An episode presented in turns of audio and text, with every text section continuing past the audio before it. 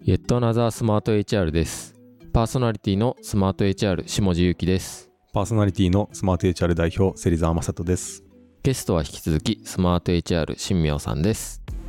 前回までは働く新明さんについていろいろお聞きしてきたのですが、えー今回からもうちょっと緩い感じで新明さん個人について深掘っていきたいと思います。はい。で、ちょっとネタバレになるんですけども、あの、新明さんお酒が好きっていうことで、この歌手パートもちょっと楽しみにされていたとか、なんとか。ここからは、まあ、我々もちょっとお酒を飲みながらうん。話そうとそうですねいうことはい。なので、じゃあ、じゃあ早速いきまはすい、か。ご用意は大丈夫ですかはい。はい、はい。では、じゃあ、後半戦もよろしくお願いします。よおろしく願いします。はい、えーそれではまた自己紹介に書かれている内容をもとに、えー、シミオさんのパーソナル部分を深掘っていければと思います。芹沢さん、よろしくお願いします。はい、よろしくお願いします。引き続き僕の手元にはですね、あの自己紹介から抜粋された質問集がございますと。で、まあ、主には好きなものっていうところを深掘っていこうかと思うんですが、えー一つ目に書かれているのが無印良品ですね。えー最初のエピソードでも、まあ、ここでアルバイトをしていたというお話をされておりますが、えっ、と、まあ、もともとやっぱ好きだったんですか、無印良品っていうのは。そうですねアルバイトする前からもう大好きで大好きでもう好きだったのであのアルバイト応募あのおお応募応募応募応募しに行ったっていうところですね、えーどういうところが好きなんですかなんかまあ単純に当時はデザインが好きだったんですけど、はいはなんかこう実際働いてみるとなんでしょうあのデザインって結構いろいろなことが考えられているなというところを感じていて、うーん。あの、なんでしょうね。例えば、あのーなんて言うんでしょう。なんか障害のある方、発達障害の方とかって、結構こう、ガチャガチャした見た目うんとかだうんうんとうん落ち着かないとかっていう方、うん結構いらっしゃるんですよね。で無印みたいなこう整然とこうされたような空間だと落ち着けるとか、あのこうなんでしょう探しているものをすぐに見つけられるとかうん。なんかそういうところにもなんか無印の良さってつながっているなとかええそこにも社会福祉の観点があったんですうね。ん。いやすいません私が勝手に結びつけてるあいえいえいえかもしれないですけいえいえいえ全然全ど然でもそうかもしれない。はいえーえじゃあやっぱあれですかお家とか無印良品のグッズがいっぱいあるんですかそうですねだいぶもうはいほぼほぼの家具は無印かなという感じがし ますごい。へえこれは私の推しですみたいなやつあります か無印良品のアイテムでなんでしょうねなんのすごい本当に何でもいいんですけど食べ物系だと何かあります。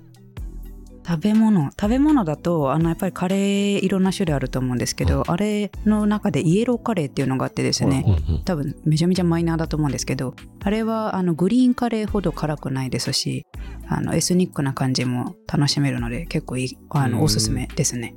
うん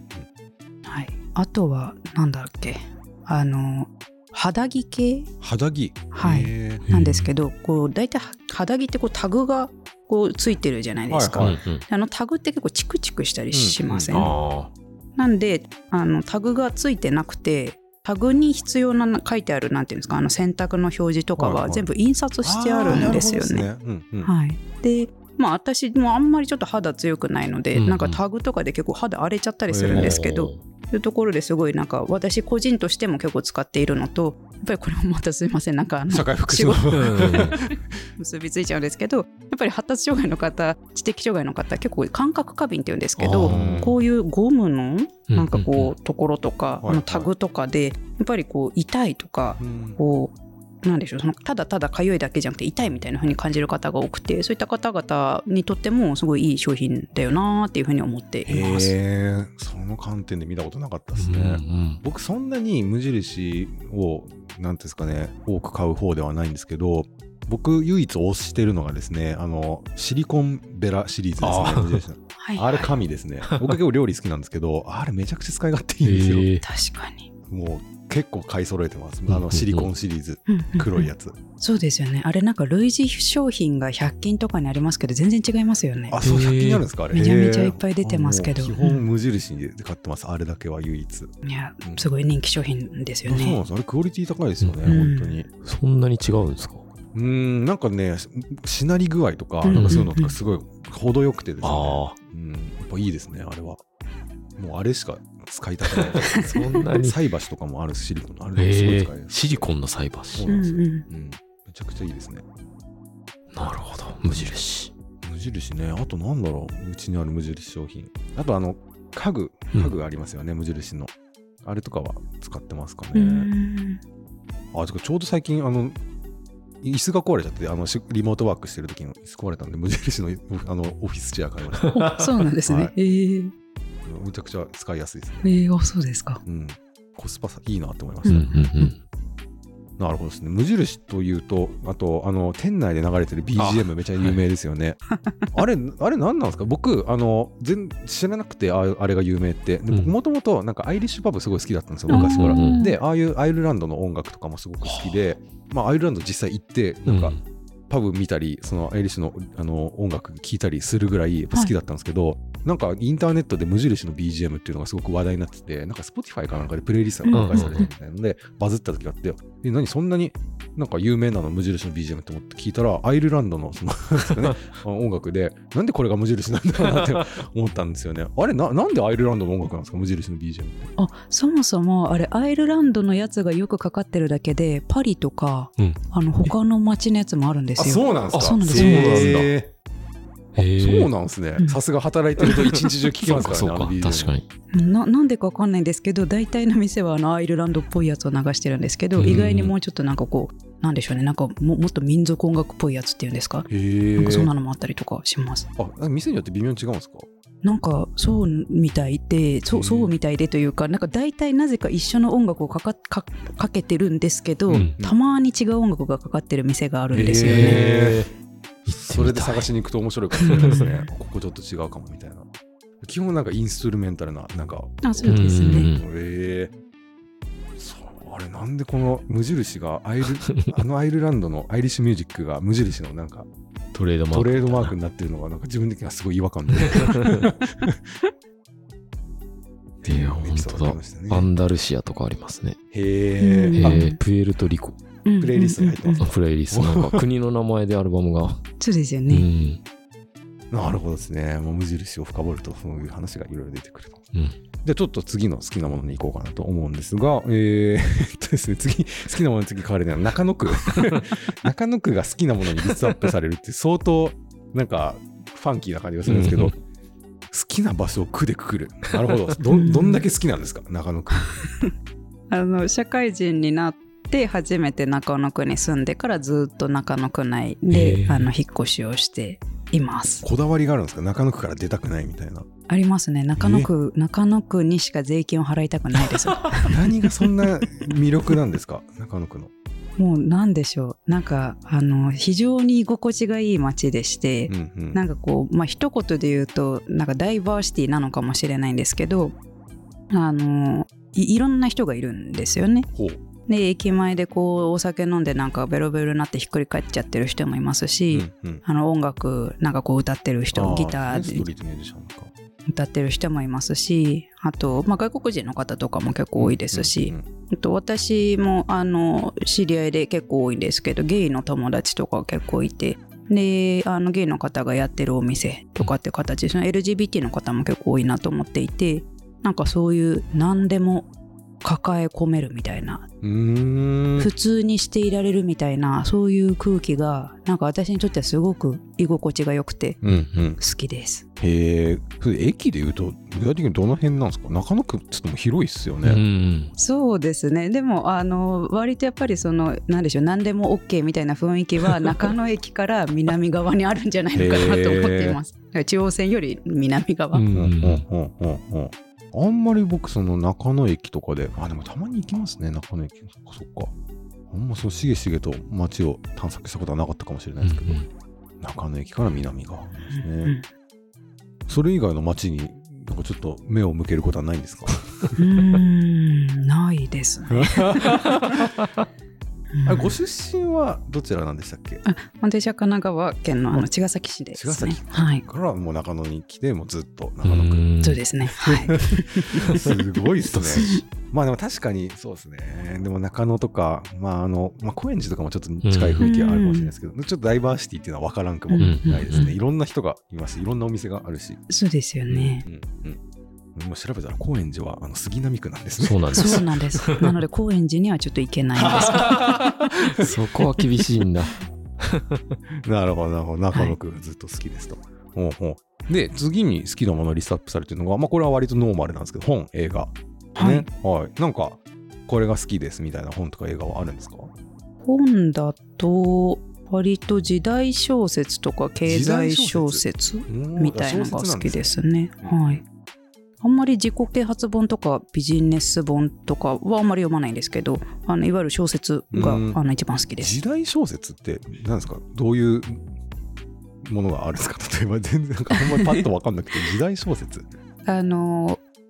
割とこう江戸時代のうん。なんでしょう何でもないたわいもない日々を描いてるみたいな小説が割と好きで例えば「身を尽くし料理長」とか「居酒屋前夜」とかっていうまあそのなんかこう料理系のへ江戸え。時代をこう、あじゃあ江戸の庶民が何を作って何を食べてたかみたいな。うんそうですそうですまさにそんな感じですね、へえ。はい江戸僕あの落語が好きなんでその江戸の生活とうんうんうんうかんすごく興味あるんですけど、江戸の人は何を食べてたんですか江戸の人なんかは漬物とかねなんかそういうのがよく出てきますよね。うんやっぱりそばとかあそば多いですうよんね、うんなんなんでしたっけあの蕎麦屋ありますよねなんて言うんでしたっけやばい名前忘れま したなんかすごい安く食べれるはい蕎麦はいみたいな、うん二八そばですか二八そばかうんうんうんありますよねへえ蕎麦以外だとなそそんなずっと蕎麦食べてるなんかでもやっぱり忙しかった商人さんがおあ商人というか、まあ、働いてる方が多くて忙しかったので、割とこうサクサクって食べれるものがあーファストフ流ード行っいなたみたいなうん話で割となんだでしょうお寿司とかもああなんかおねー寿司はその屋台でパンと食べるみたいな、私なんかもっとでかかったらしいであすよねらしい寿ですね司って。おにぎりぐらういんの、ううんんううんんうんうん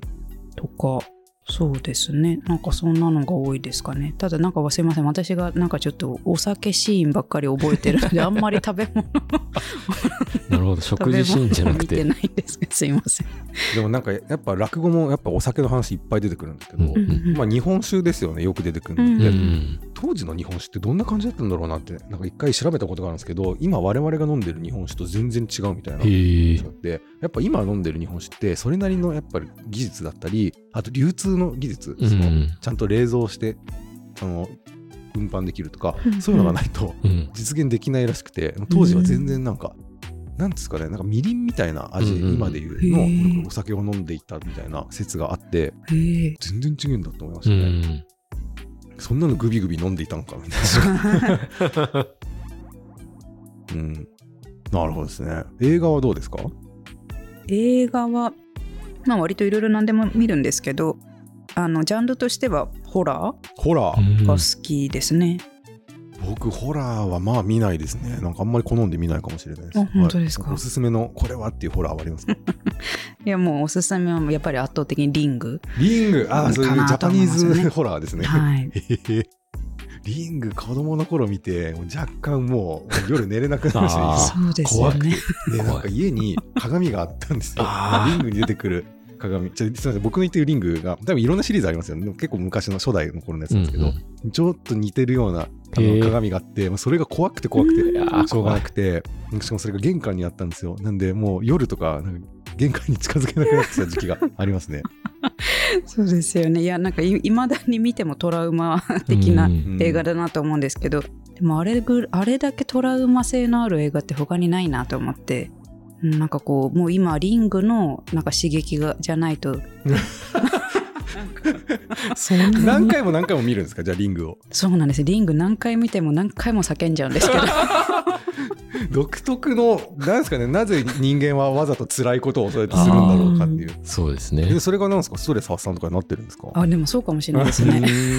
もう何回も言ってたらだってだんだんだんだん慣れてくるんじゃないですか、それもうなんか展開もわかるしそうわかるんですけどでもやっぱり何回見ても怖いのはリングだけです、へ面白うんえー、ちょっとなんか気になってきたね。いや、本当にあれ、 いつだろう、すごいちっちゃい頃見て、うんずっと怖いんですよ、本当あれ以来、鏡が。最近、ようやくなんかちょっと克服しつつあるんですけど、もじゃあもう一回見てう一回見てみようかな。はい本当あれ、えげつないぐらい怖いですよね。いや本当そうですよよねくこんなの思いつくなっていうそうで設す定よが。ね。本当にいそう。やでも全然もうその鏡のことしか覚えてないんうでん どんな話だったかみたいなのを全然思い出せないんで確かに今見てみてもいいのかな、うん割とこうなんでしょうあの他のホラーってやっぱりこうびっくり系みたいなのが多いと思うんですけど、リングはやっぱり推理的なうん部分もしっかりあったりとかあのストーリーとしてしっかりしてるなっていう印象がありますね。あれ何でしたっけえビビデオですよね呪いのビデオ呪いのビデオ見るとなんか死んじゃ7うみたいな日後に死ぬああ7日後へえ、で最後あれなんか解解決するんですかなんか最最後一応あの小説が原作なんですけど、は小説上では、まあ、リンあのリングというあのビデオが元になってあのウイルスになってしまってですねあうんのパンデミックが起きるみたいなそういうすごい壮そうい大う超絶な展開なん ですねそうですそうですへえ小説も読んだんですか小説も小説もやっぱすごい怖いんですかゾゾクゾクするそうですねなんか小説ってやっぱり映画の怖さはちょっと違うなという感じがあって、まああの映像のこうなんでしょうやっぱり衝撃的な怖さっていうのはやありますよ ね貞子とかやっあると思うんですけど小説の怖さやっぱりなんかこうじわじわーっとくる感じへーで逆になんかすごい後を引いて本当2週間ぐらい私眠れなかったです。ぱ本当っすか えちょっと気になってきたへえなるほどえーちょっと読んでみようかな、はい怖いな怖いもの見たさですねこれは本当にうんでもやっぱり見ると何でしょうすごい集中してしまうのでそういう意味でやっぱりストレス発散してるのかもしれないですようね。ーんじゃあ今も定期的にリングは見そうですねそんなにリング見てる人なかなかいないんですか確かに作った人も嬉しいとい思や相当ですよねええ久しぶりに聞きました 私社会現象になりましたよねやっぱサダムとかああいうの、そうですようね。んええいや意外な面白い話がうはいはいで、えー、と次に挙げられているのが、えーお酒というところですね